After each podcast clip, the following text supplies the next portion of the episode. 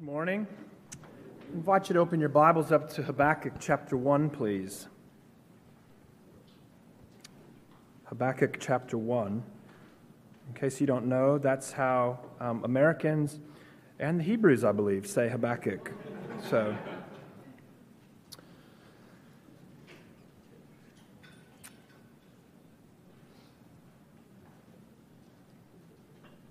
Micah, Nahum, Habakkuk.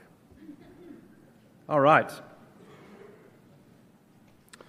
The oracle that Habakkuk the prophet saw, O Lord, how long shall I cry for help, and will you not hear? And you will not hear. Or cry to you violence, and you will not save. Why do you make me see iniquity? And why do you idly look at wrong? Destruction and violence are before me, strife and contention arise. So the law is paralyzed, and justice never goes forth. For the wicked surround the righteous, so justice goes forth perverted. Look among the nations and see. Wonder and be astounded. For I am doing a work in your days that you would not believe if told. For behold, I'm raising up the Chaldeans, that bitter and hasty nation, who march through the breadth of the earth to seize dwellings not their own. They're dreaded and fearsome. Their justice and dignity go forth from themselves. Their horses are swifter than leopards, more fierce than the evening wolves. Their horsemen press proudly on. Their horsemen come from afar. They fly like an eagle, swift to devour. They all come for violence, all their faces forward. They gather captives like sand. At kings they scoff, and at rulers they laugh. They laugh at every fortress, for they pile up earth and take it. Then they sweep by like the wind and go on, guilty men whose own might is their God. Please pray with me. Father, we thank you for this portion of your word, and we ask that as we listen now and I try to explain uh, what you've kept for us, that you would work this word into our hearts, transforming us and making us into the image of your Son, Jesus, in whose name we pray. Amen. It's very easy, I think, for us to give uh, theological answers much too quickly to the situations that we face in life. What I mean is that in ministry, we sometimes dismiss real tensions that people feel. And we quickly try to get past their real problems that they're struggling with and smooth them over with orthodox answers. Now, please don't get me wrong. We do want to know the truth. And I, as much as anyone, want to contend for orthodoxy. Please hear that. But I am concerned that we don't feel the struggle of life always as much as we need to or should.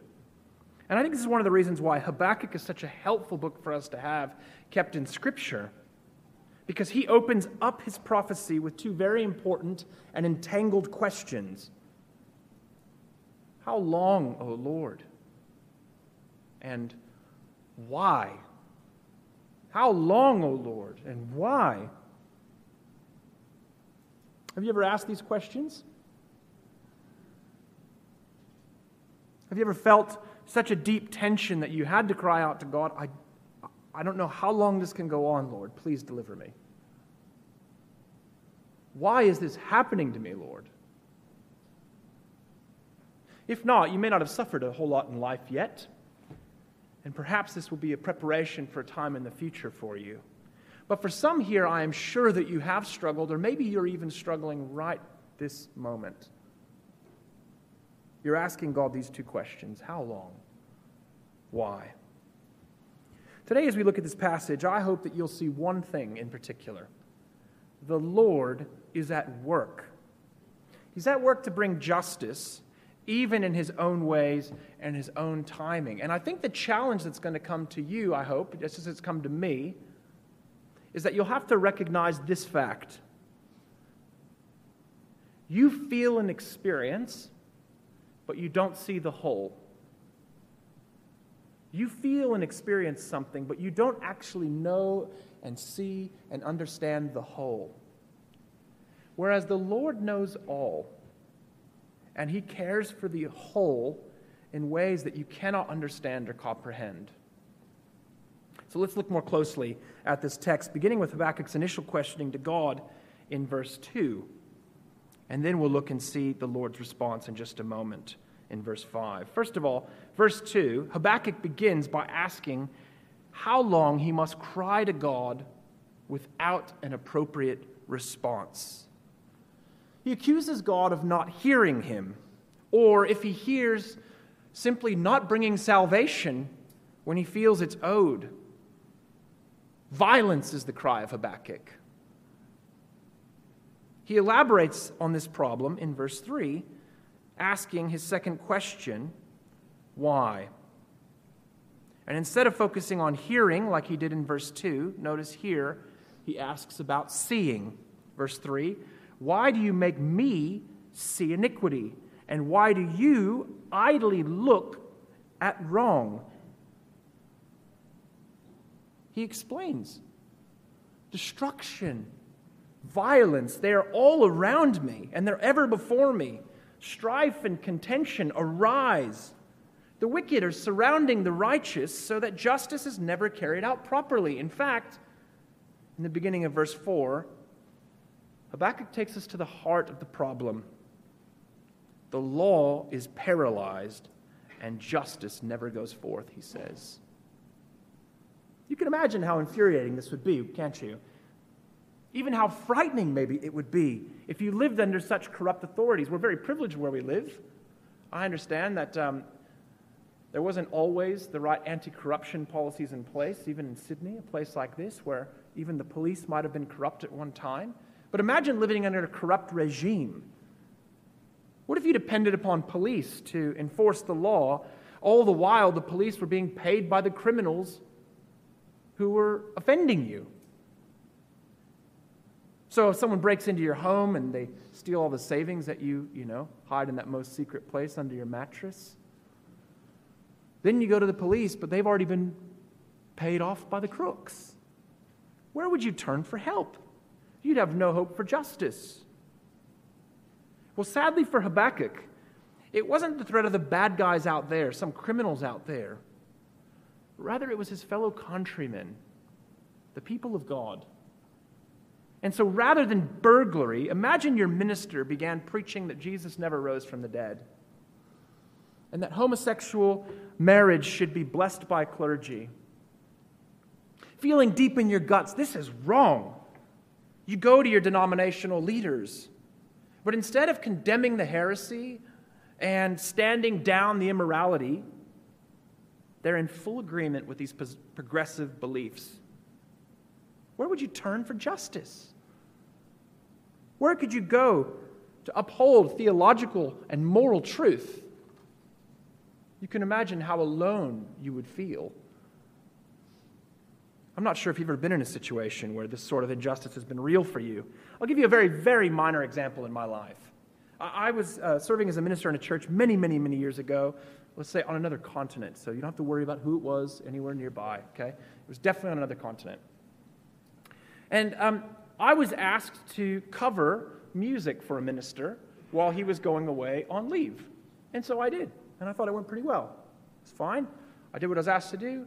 Thought it went well. Uh, the next meeting with the clergy, uh, when upon his return, I was berated by him. I was berated, I suspect, because of deep insecurity and jealousy, but the offense was that I chose a different song than what he had said I should do. And I was shouted down in this meeting with all the clergy sitting around and taking him aside and supporting him. And I explained to him, Sir, it was the same song. The sheet music just has a different title for the same song. No release. I felt so alone. How could they together stand and let that happen. Injustice. They lived in their own story together, and the law was paralyzed. Well, of course, there have been many and far worse tragedies at the hand of God's leaders. Even in recent days, the things that have been unveiled globally have been horrific. And you yourself may have endured much greater than what I've just recognized as a very minor offense, and known how painful and how lonely it can feel when there seems to be no, there seems to be no justice. How long must these things happen? Why, Lord, would you let your servants see iniquity? These are the questions that Habakkuk asks the Lord, and I suspect these are the questions we've raised with God. But I'm cautious to encourage us to interrogate God the same way that Habakkuk has. I'm cautious. Notice, though, that Habakkuk is never rebuked for these things. In fact, the Lord only affirms what Habakkuk says as the passage goes on. Yep, these are real problems. But I can't help but wonder if this passage is actually helping us, even through Habakkuk, to communicate a much bigger truth. And perhaps one filter we might use before we go shaking a fist at God and, and, and concerning our problems with Him, although I think we should talk to Him about our problems, is this Does our cry against injustice accord with the expectations set out for us in Scripture? Does our cries against injustice accord with the expectations set out for us in Scripture? For Habakkuk, living as a Hebrew in the promised land, he knew what conduct was appropriate for God's covenantal people. In fact, he knew the curses that were promised to come upon this people if they disobeyed the Lord. So, why was their co- conduct so blatantly against the Lord being ignored? Where was the punishment that God had promised would come? And before we move on to the Lord's answer to Habakkuk's questions, I do think it's worth reflecting on the experience of Jesus for a moment. You can imagine how horrible the injustice was that he endured, even at the hands of God's people, even at the hands of God's leaders. You can imagine the kind of trial that he had as the wicked surrounded him and indeed the justice that went forward at his trial. It was nothing short of perverse. But like we are about to see in the Lord's response to Habakkuk, sometimes there's more going on than meets the eye or can be imagined. And so in verse 5, the Lord answers Whereas Habakkuk asked the Lord in verse 3, Why do you make me see iniquity? Why do you look idly at wrong? The Lord responds, I want you to see. You've asked me, Do I see? Oh, I want you to see something here. Notice in verse 5, Look among the nations and see. Then again in verse 6, Behold. In other words, I do see. In fact, let me give you a bigger picture of what's happening. But this isn't just a word for Habakkuk. In fact, God expands the view to the plural. And he's now addressing the whole people. And the Lord extends his response to the whole people. It was as if Habakkuk had raised his questions on behalf of the remnant, and now God addresses the whole nation. And as the Lord delivers this bigger picture, the command comes not just to see, but to wonder and to be astounded Habakkuk had questioned why injustice had abounded, and the Lord was about to tell him where justice would come from. A place nothing less than astounding, nothing short of the work of the sovereign Lord Himself. In fact, the work the Lord was going to be doing was unbelievable, God says. Look at verse 5. I'm doing work in your days that you would not believe if I told you. You couldn't believe it if I told you these things. I think the unbelievability is something to ponder for a second. Why would it be unbelievable? It's because the Lord was not thought to be able? Well, surely not. God was able to call foreigners in the past. I mean, look at Father Abraham. Is it not possible for the Lord to conquer? Well, of course it is. The Lord delivered the Hebrews from the Egyptians, and He took them into a nation where they had to conquer in His power. So, what was so unbelievable? I suspect they never thought it would happen to them. Surely not this people over us. We're your people. Well, actually, they hadn't been living as God's people for quite some time. And I think, unfortunately, the old saying is true familiarity breeds contempt. The Lord's people had grown too familiar with God's being God's people. They took it for granted. And this familiarity led to deep disobedience of the most offensive kind. They attributed power and worth to the worldliest of things. They worshiped idols. And so the Lord, in his sovereignty, determined to raise up the Chaldeans, that wicked nation, against his people. And he offers a terrifying picture of what's about to come. Look at verse 6 down to verse 11, especially in verse 6, though. It's fascinating. The language that was once used for the Israelites entering the promised land is now used of them. Look at verse 6. Behold, I'm raising up the Chaldeans, that bitter and hasty nation, who march through the breadth of the earth to seize dwellings not their own. Do you remember Deuteronomy 6? And when the Lord your God brings you into the land that he swore to your fathers, to Abraham, to Isaac, and to Jacob to give you, with great and good cities that you did not build, houses full of all the good things you did not fill, cisterns you did not dig, and vineyards and olive trees you did not plant. When you eat and drink and are full, take care lest you forget the Lord. Passage goes on in Deuteronomy 6 to warn very severely what will happen if they go after other gods. But here, centuries later, the people have forgotten. And those severest of warnings are coming to pass. The people whom the Lord had covenanted with are being uprooted by a non covenantal people. And these people are fierce. They are a law unto themselves. They have no accountability to anything but their appetite for power. But what's more, they bring justice of their own kind. Where's justice? cried Habakkuk. Here comes justice. It's going to be brought by the Chaldeans, a law unto themselves, declares the Lord. As for the speed at which the army moves in verse 8, I think we're meant to notice that even though they are far away people, distance is nothing to them. You can imagine that nation, like way over there, they're coming. Nah, we'll be all right. You think that until you realize just how quickly they can cover ground, just how swiftly that judgment can come almost in an instant. It's nothing to them. There's no escaping it. And as for what they will bring, they will bring justice in the form of violence. In verse 2, Habakkuk cried out to God because of the violence that he'd known. In verse 3, he asked why violence was always before him. And now, verse 9 tells us this people are going to bring violence upon those who've been offenders.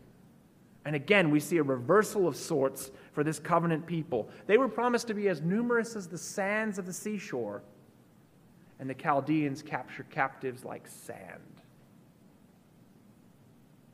They move on every power, every stronghold, laughing. There's no contest for them.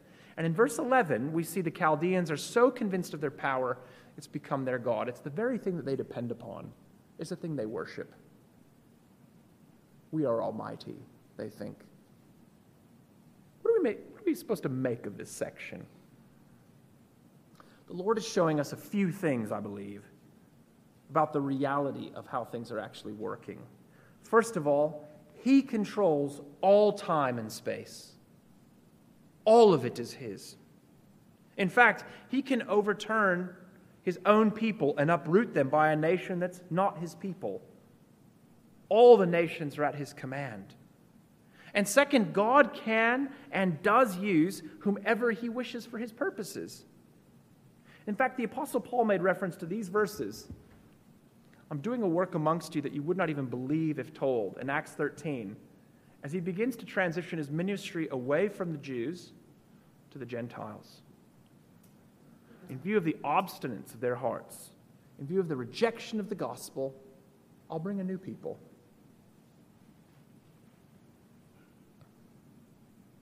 And finally, we're meant to see that being one of God's people is not meant to be taken for granted. When God called the Israelites to be his people and commanded them to live as such, he wasn't messing around. I do fear that Christians, and I use that term very broadly, by the way, I'm not meaning this as a blanket indictment of everybody, but Christians generally are very much in peril at this point. Often, in the name of the gospel, we have shunned morality. We've taken for granted what it means to belong to the Lord, being his children, and living with Christ as our Lord. And there are severe warnings that are sounded in the New Testament to us about this. In particular, these warnings are sounded in view of Christ's second coming. Don't fall asleep. Be alert. Be watchful.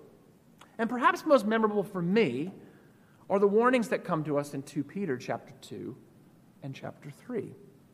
In 2 Peter 2, 1 to 2, we read this There will be false teachers among you who will secretly bring in destructive heresies, even denying the master who bought them, bringing upon themselves swift destruction.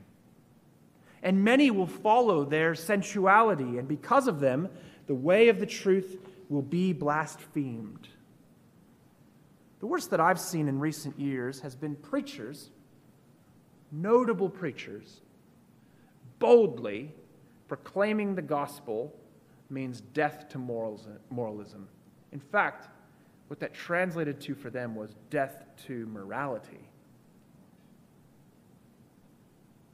But the fine distinction that was neglected was the difference between moralism and morality. You cannot preach we're saved by grace, not by works, but then use grace as the most deadly excuse for sin. Paul's quite clear about that. Several leading Christians, even those who would be called world renowned heralds of the gospel, have been deposed because of the discord between their life and their doctrine. The gospel is not counter to morality. In fact, the gospel demands morality. We live under the lordship of Christ. You are not saved by your morals, but when you are saved, you are called to a moral existence. But I realize that most, most of us here may not be liable to this kind of licentious living. And maybe the word we need to hear a bit more is with Habakkuk crying out for justice. And the word we need to be reminded of today is the word I told you at the beginning. The Lord is at work bringing justice even in his own ways and in his own timing. And 2 Peter 3, verse 10 to 12, reminds us this The day of the Lord will come like a thief. And then the heavens will pass away with a roar, the heavenly bodies will be burned up and dissolved, and the earth and the works that are done in it will be exposed. And since all these things are thus to be dissolved, what sort of people ought you to be in lives of holiness and godliness, waiting for and hastening the coming of the day of God. The Lord tells us today, I'm doing a work in your days you would not believe if I told you.